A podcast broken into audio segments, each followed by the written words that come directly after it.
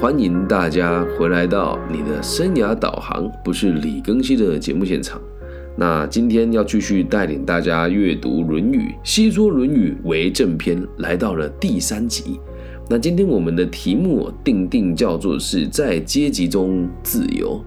那今天这个我们要讲的是为政第四，为政篇里面的第四个章节哦。在这里，台湾的不管是初中考、高中、高中考大学的语文考试，这几句话基本上是百分之百必考的。呃，小弟不才，本人我在考台湾地区的大学考试的时候，我的语文汉语的这个专业。是全台湾的顶标，再高个几分我忘记了，反正就是我的语文成绩其实很不错。那这一段在我当时考试的时候，基本上就是必考题哦。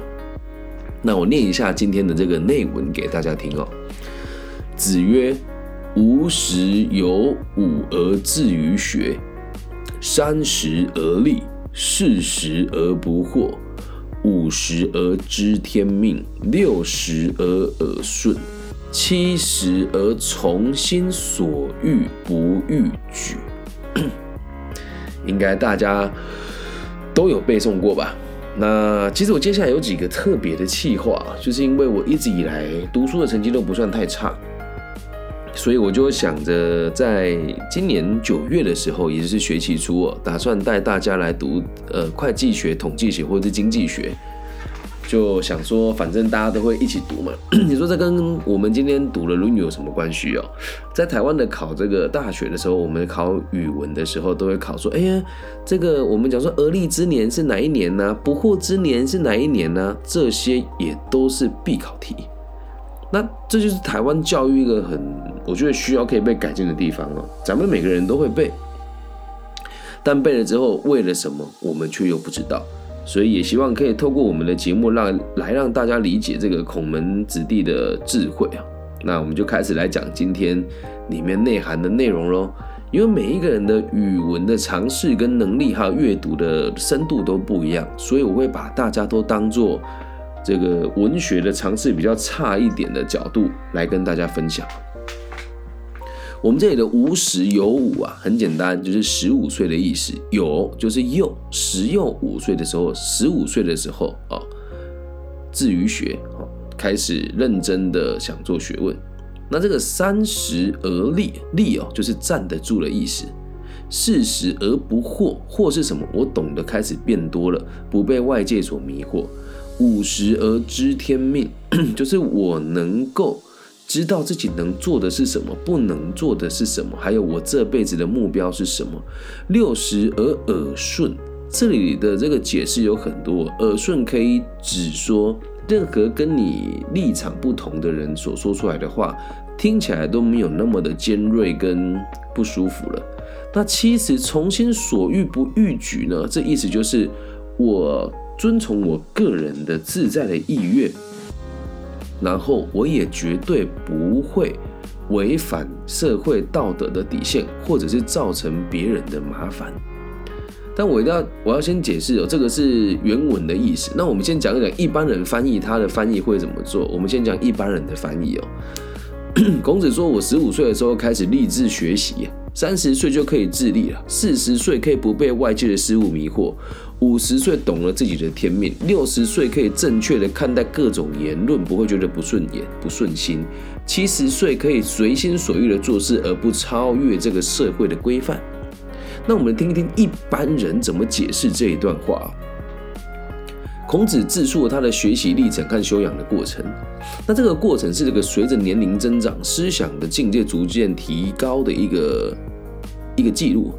就思想的用这个思想的境界来讲来讲的话，整个分为三个阶段。十五到四十是学习领会，五十六十是安心立命，也就是不受环境左右，七十是主观意识和作为人的规则融为一体的阶段。所以在这个阶段哦，这个我们讲的不逾矩是道德修养达到最高的境界。那孔子的道德修养有合理的因素了。第一啊。他看到人的道德修养，并不是一朝一夕一下子可以完成的，这是不能突然达到，所以需要时间锻炼。而且第二是，它是需要时间来练习的一个循序渐进的过程。所以呢，到最后你会发现，我们的道德不应该是被要求的，而是你要发自内心的觉得，反正自然而然就是这样。以上叫做一般人的解释。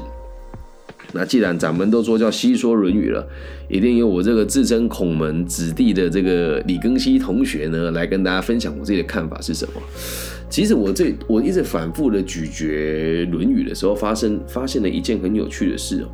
它有一些字语，你如果站在黑道的角度来看，还真的觉得它就是个黑道的集团呢。比如说，父母在，不远游，游必有方。什么意思？你爸妈如果在，你一定走不远；如果你走得远的话，也一定叫，一定有办法把你叫回来。有趣吧？呃，所以我们都会常常会误以为说《论语》就是一一个很简单的东西，我们会从自己的字面的角度，或者是过去你的每个阶段的语文学老师来告诉你的《论语》，你会认为它就是这么一回事。但我说说我自己的看法，不知道对还是错，但其实两个说法呢也是可以融通的。你仔细去看哦，孔子说到七十哦，我们先从岁数来解释，再讲我消化之后的看法。这个十有五而志于学，是人在十五岁左右的时候阶段了，你应该就可以自动自发的学习了，就不用在你爸爸妈妈拿着教鞭在旁边编你说这一题怎么算。像刚刚我跟我女儿在算珠心算的时候。还没十五嘛，所以他没办法自于学啊，他不知道学问是为了什么，所以我们得循循善诱。刚在教他数学的加加减减，我就跟他讲，所有的数学都是以零为基础最好算，十、二十、三十、四十、五十，那一配多少是十，一配九，二配多少是十八，就这样教他一些算术的要领嘛。所以他这时候还需要你去告诉他一些很基础入门的学问，让他可以有足够的能力之后，知道自己在基础的学门当中可以想要学什么东西。那十五岁这时候我们就讲说，可以成为一一名独立学习的学生，再也不需要别人鞭策你了。那三十岁哦，这个阶段哦，叫而立，独立生活。那现在在现阶段的台湾，三十岁独立生活的人其实并不多啊。而立的意思就是，我可以在不需要他人的协助之下，完成所有我日常生活应该要完成的事情，吃喝拉撒睡，这叫三十而立，可以独立生活，不用仰仗你的爸爸妈妈，不用仰仗你的岳父岳母。哦，那三十而立了之后，以正常的逻辑来讲，会到了四十而不惑。那什么叫不惑？就是不会被他人迷惑，会可以判断什么是对的，什么是错的，什么是可行的，什么是不可行的，这个叫不惑。那我自己觉得，我现在我全部讲完，再再说我到哪个阶段了哦。这个事实而不惑的概念，就是当你要做某件事情的时候，看到另外一个类似的事情，你可以知道事情的本质是什么，而不被他人迷惑。比如，我做的是生涯规划。本质上跟我们孔老夫子算是同行，那他就是我的祖师爷的祖师爷的祖师爷的祖师爷嘛。我知道我做教育是为了什么，而这里这个不惑，以教育学来讲的话，所有的教育的目的哦，以个体心理学跟儒学的角度出发，都是为了让社会安定。那《礼运大同篇》里面有讲过嘛，社会安定就要老有所终，少有所长，壮有所用。那以阿德勒博士讲的这个社会，这个我们所追求的优越目标，就是对群体有影响力，并且可以让群体关注我们。好，那我们当老师的知道这些道理了之后，我们就要知道我们的目的是让社会安定，所以必须得让我们的每一个学生可以融入阶级，在社会中好好的和人家相处，并且生存下来。以教育的目的，我们就会讲只有两个：一，让他对社会有兴趣；二，让他有能力在压力中学习对社会有益的技能。听起来很饶舌，我解释一下，每一个老师都是这个样子的。既然我们要当老师，我们就跟教育者、跟社工师这些人，我们都是同一个阵线的。好吗？这是阿德勒说的。我们的目的就是让每一个需要被帮助的人，可以相信自己存在是有价值的，而且相信自己可以帮助别人，这样你才会有自我的认同感。接下来是你要有能力在压力中成长，学习对社会有益的技能，不管你是哪个阶段的老师，我们的目的都是一样的。然而，光是这件事情在教育界就很少人做得到。我相信你问百分之九十的老师、教育者或社工师或心理师，你跟他说你为什么做教育，他会讲一些很不着边际的话。好，那在这里我就特别要提一下，呃，最近我在网络上接受到蛮多的批评跟谩骂，也不能说指责啦。他们会说有些有老师上课很自恋呐，然后有老师这个，呃，根本不懂个体心理学啊，然后用很戏谑的口吻啊来攻击同行等等的。这时候我怎么讲不惑呢？如果这时候我心里面有动摇，说哎呀，我是不是做错了？我是不是不应该去批评其他老师不懂教育、不懂儒学、不懂个体心理学？这时候迷惑了，因为这时候会有声音出现嘛，说李庚希你太自以为是了，李庚希要注意你的言行。哦哦，李根熙，你这样子会让很多人离你而去。我是很坚定的。对我而言，我没有想要让其他人病态的认同我啊。而这些人会说，呃，有人说，那发这种文章文章的李李庚希就是需要认同感的。原来我才知道他内心是这么的脆弱，但他用攻击别人的方式来取得认同感，我觉得很遗憾，我就觉得很有趣啊。我在做的是教育，而不是别人认不认同我。我只是说出事实。大部分在台湾做教育的老师的言论都非常的不踏实，特别是生涯规划跟心理智商。那我做这个节目做了这么多年了，我也很常公开跟大家讲说，如果觉得我的言论偏激，可以直接告诉我，或者是我们可以来一场公开的辩论。但从来都没有人愿意啊，对吧？这个叫这个居然叫不惑。我能够不被眼前的短暂的这个诱惑或者是谩骂。感觉到自己做错了，或是不应该坚持下去，叫事实而不惑。那同时也会有 知名，我们的自媒体在台湾虽然不是那么的火，但还是有点知名度了。会有人跟我讲说：“哎，你配合我们什么什么公司，然后讲哪一些主题？那你跟我们这里的 A 老师、B 老师、C 老师一起上网聚个会，然后说我们成功人士互相互动，这时候看起来你好像会很有名，对吧？那为什么我还是能够不惑呢？”除了我至于学有目标之外，这个而立也很重要。而立这里面还包含着你必须得要有一部分的金钱跟财力。他们开出来的条件哦，我觉得 对我来讲没有什么了。就一个月扣掉，他会给你一个，哎，他会说他要给你一笔钱。那这一笔钱呢，还要扣掉你做的行销，到你手上其实很少。那我自己本身的工作收入其实不算太差，所以在这里我就可以坚定的面对这些诱惑。这叫四十而不惑。接下来五十而知天命哦，你就会开始去想一件事情：是经过了这么多风风雨雨的别人的考验、自己的考验，还有周遭的人的质疑，以及你做这个行业遇到了种种的打击，你都没有放弃过，你就会知道，我这辈子来就是为了这件事。这个就是知道自己生命在做什么。五十岁知道自己在做什么，也算很难能可贵了。很多人呐，一辈子都是糊里糊涂的过完的，难得糊涂嘛。大部分的人都不知道自己的生命是为了什么。而你到了五十岁的时候，通常只要有在做学问的人，或是做教育的我们，做管理学有爬到一定阶级，就会知道，哎，我们呢做这个事情是为了让社会安定。有些人呢，他天生就是跟牲口一样，他没办法判断他要的是什么。不停的、很辛苦的在劳动阶级里面打转，我们就是要让这一群人活得安居乐业，过得下去且过得开心。那至于这些比较贪心的人，或者位阶比较高的人，或者一出生就在贵族阶级的朋友们，我们该如何辅佐他们，让他们也可以用我们的思考跟逻辑来让社会更安定？我们做教育。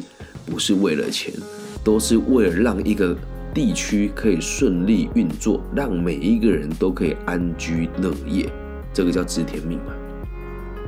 那知道天命了之后，你要知道一件很可怕的事情哦，人在这个社会上越真诚、越善良，你就越容易被别人攻击。所以为什么讲到六十才能够耳顺哦？你要先知道这个道理哦。如果你身上没有钱，看谁都不顺眼。如果你身上有钱了，没有学问，你看谁也都不顺眼。那如果你是有理想抱负而没有钱的人，你的理想抱负不可能很纯正。那这些东西都具都具足了，我有钱了，对，有也有理想抱负了，也被这个时间跟社会的打击打磨过了，我知道我要的是什么。这时候你看到所有的负面、所有的打击，你听起来都不觉得那么刺耳。就像我刚刚讲的，有人在网络上说我是一个用戏谑的口吻在谩骂其他老师的人，我听的时候就觉得，哎，他讲的或许对。因为我用生动的方式来讲课，很像戏谑。可是我如果不这么说，也没有人听啊。那我就必须得修正我的言行举止，然后告诉自己，这些批评跟谩骂永远都不会变少，因为我们的目的是让社会安定。那如果有人缺乏社会兴趣，认为我们做的事情是在毁坏社会，又或者是我做的事情挡到别人的财路，啊，人家可能会继续攻击我，我就会跟自己知道。很正常，所以和我立场不一样的朋友也把他当做朋友来看待。所以这里再讲的更深入一点了。为什么常常在台湾有些这些所谓的持戒修行的人会说外儒内佛？说到底了，还是这个一种佛性啊。我要做什么，别人不理解我，所以我只能继续做，因为我知道我做的事情对你是有帮助的。即使你是攻击我、谩骂我的人，我也知道你也只是暂时找不到方向，而且你过得也不开心。就算我们的的立场是对立的，我和你的想法不一样，我们也可以当朋友啊。你说什么话，我都觉得哎呀，没有关系啊，理所当然。你有你的难处，天地这么大，怎么会容不下两个立场不一样的人呢？这时候你就会发现，我们一辈子。都在追求的这个目标是追求不完的，所以已经不只是打击你，你没感觉，就像别人在旁边一直跟你讲，啊，你做这个可以吗？啊，你这个没有办法啦，质疑你啊，你都没有什么感觉，都觉得都是必经过程，而可以体会到每个人的批评。跟每个人的这个指正还有谩骂都有他的目的，所以目的不一样，不强求的时候，因为知天命嘛，所以就会耳顺啊。对我这辈子来就是做这件事情的，我不觉得你这样子讲有什么不对，就算你的想法不一样，我也会继续坚持下去的。六十而耳顺，接下来哦，这个叫随心所欲不逾矩，我只能说我自己。我个人认为，你说我自己感觉良好也好，现在的我就是从心所欲不逾矩了。这个矩是什么意思哦？社会的规矩，简单的说，就是别人定下的规定，你得去遵守它。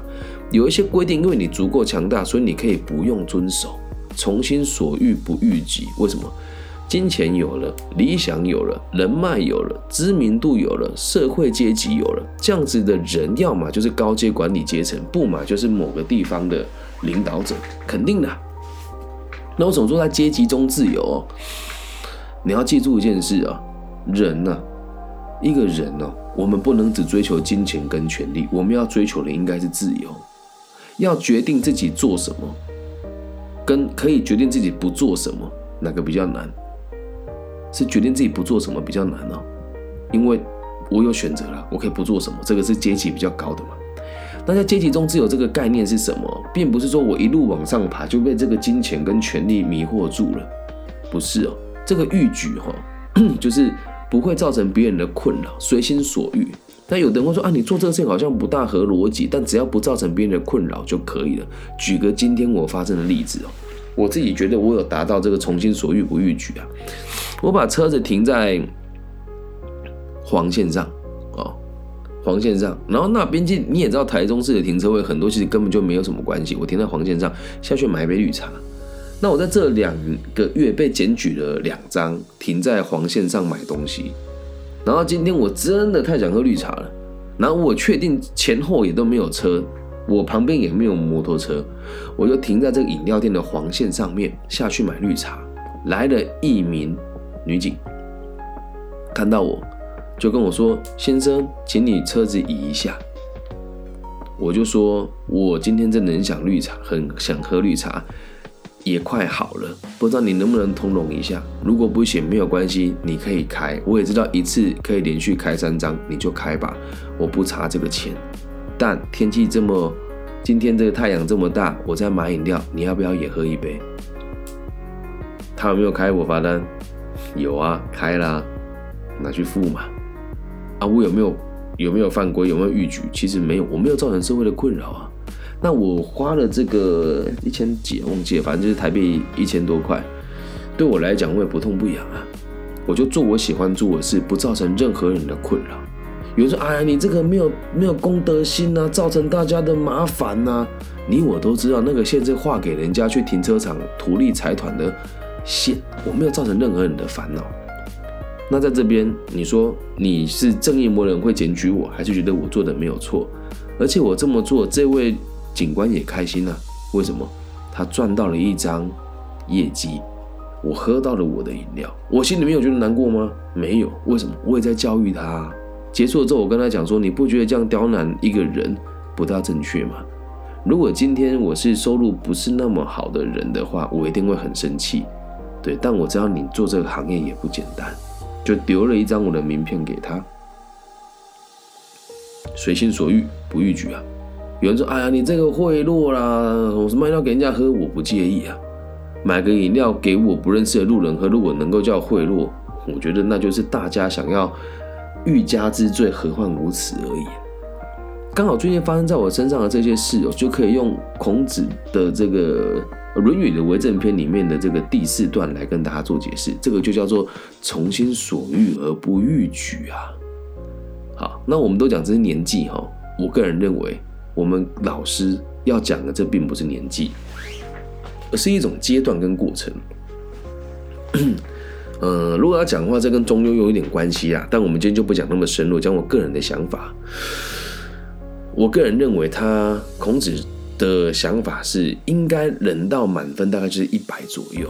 但是又要说这个为什么不讲八十九十一百？有人会说啊，寿命到那么老就没有啦。其实不能这么说。是因为，是因为，这就是一个谦虚的说法。十五趴、三十趴、四十趴、五十趴、六十趴，我到七十趴，我觉得我已经很棒了。其实你已经做到一百趴了，但你也不能说自己是满分，谦虚嘛，对不对？所以这里啊，不要被这个年龄所限制住。我们在台湾考试的都会讲说，哎，这个而立之年啊，什么不惑之年等等的。但你真的要去看哦，这是一个人的这个成熟的过程。为什么会说在阶级中自由呢？你要知道一件事：往上爬的目的不是把自己关在金字塔的顶端，而是能够让自己在阶级当中随心所欲的进进出出，在不同的收入跟年龄层，还有这个权力的这个大小之间的这个阶级的朋友圈，可以过得自在。可以随时跟你的儿时的玩伴，可以随时跟你想要互动的任何一个人达成互动，或者是给他一些建议，进而让社会更安定，同时又不会逾越别人对你的期待，也是种教育的概念。后面都有延伸的，有教无类嘛。你跟某些人讲某些话，人家讲哎，你这个不合规矩，其实就是不符合他的意而已啊。那如果能够用他的游戏规则来讲究你要讲的立场跟阐述你的感受的话，那不就是某种程度上的从心所欲而不逾矩吗？所以不像别人讲的这个意思是什么？我怎么做都很自由，然后呃，这个可以不用担心有没有造成别人的负担，因为我学问已经够了，不是这样，而是在论述你立场不同的时候，别人可以觉得，哎，你也很懂我的道，你也很懂我的规矩，这个叫做七十从心所欲而不逾矩。而这个欲并不是私欲，而是我们在讲贯通整个《论语》的。核心目标让社会安定，这样了解吗？但很可惜的是，如果你不做学问的话，你不入孔门，不入儒学啊，那你真的也很难自于学啊。到最后还是那一句话啊，我们的节目是围绕在《论语》跟个体心理学，还有这个古印度哲学、释迦牟尼的这个三个学问之上的。这个世界是先有结果，才有原因的。如果我们看懂了、理解了我们每个人的存在的意义，都是为了让社会更安定的话，那你就会在不自觉当中开始成为儒学的子弟，然后开始愿意往往这个方向走。这样能够理解吗？绝对不是只单单指年纪这么简单而已。以上就是这集全部的内容喽，希望大家喜欢。至于你在哪个阶段呢？我。也不是那么的清楚。所以只要你可以独立生活在一个城市里面，不靠你的父母，偶尔还可以照顾你的爸爸妈妈，寄一点安家费回家，这个就叫而立了。那如果到了这个四十岁的时候，你可以看待每一件事情，有新的工作出现，你也不会被动摇，知道这就是我要做的事情啊，这叫不惑。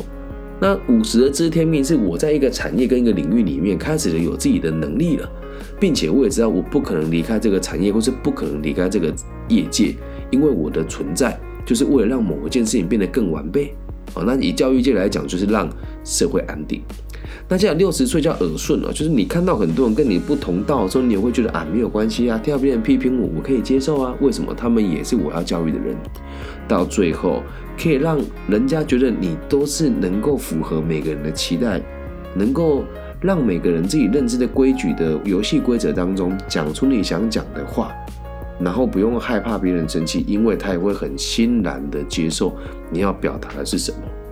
而这不就是最高干的领导该做的事情吗？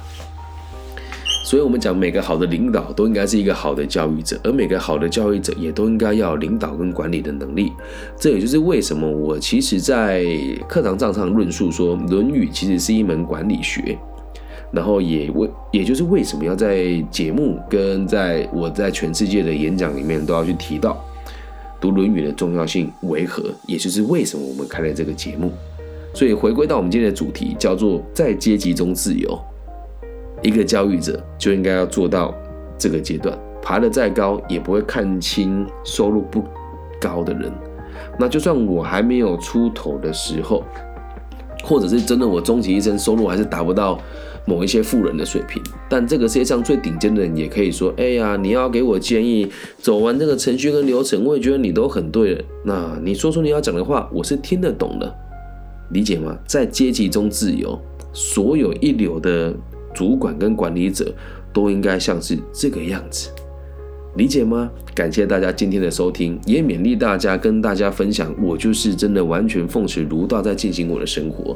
那如果您认为我讲的不够完备，或者讲的不够好，或是你觉得我的言论有一些地方是比较尖锐的，那可能就是 您没有在耳力不惑知天命跟耳顺当中，所以大家就一起学习。这样能够理解吗？在阶级中自由，成为一位良好的领导者。以上就是今天全部的内文啦，希望大家喜欢。如果你也喜欢的话，可以帮我分享、按赞、加订阅。那当然了，我们的节目也可以很乐意的接受大家的这个支持与爱护，还有赞助。但截至目前为止呢，今年我们还是一点收入都没有的。但没有关系，呃，我自己过得还不错。所以这个节目呢，我会继续做下去。只要你喜欢，帮我分享、订阅。按赞，或是放在心里面去追求你要的生活，这样子就是最好的结果了。我爱你们，大家晚安，拜拜。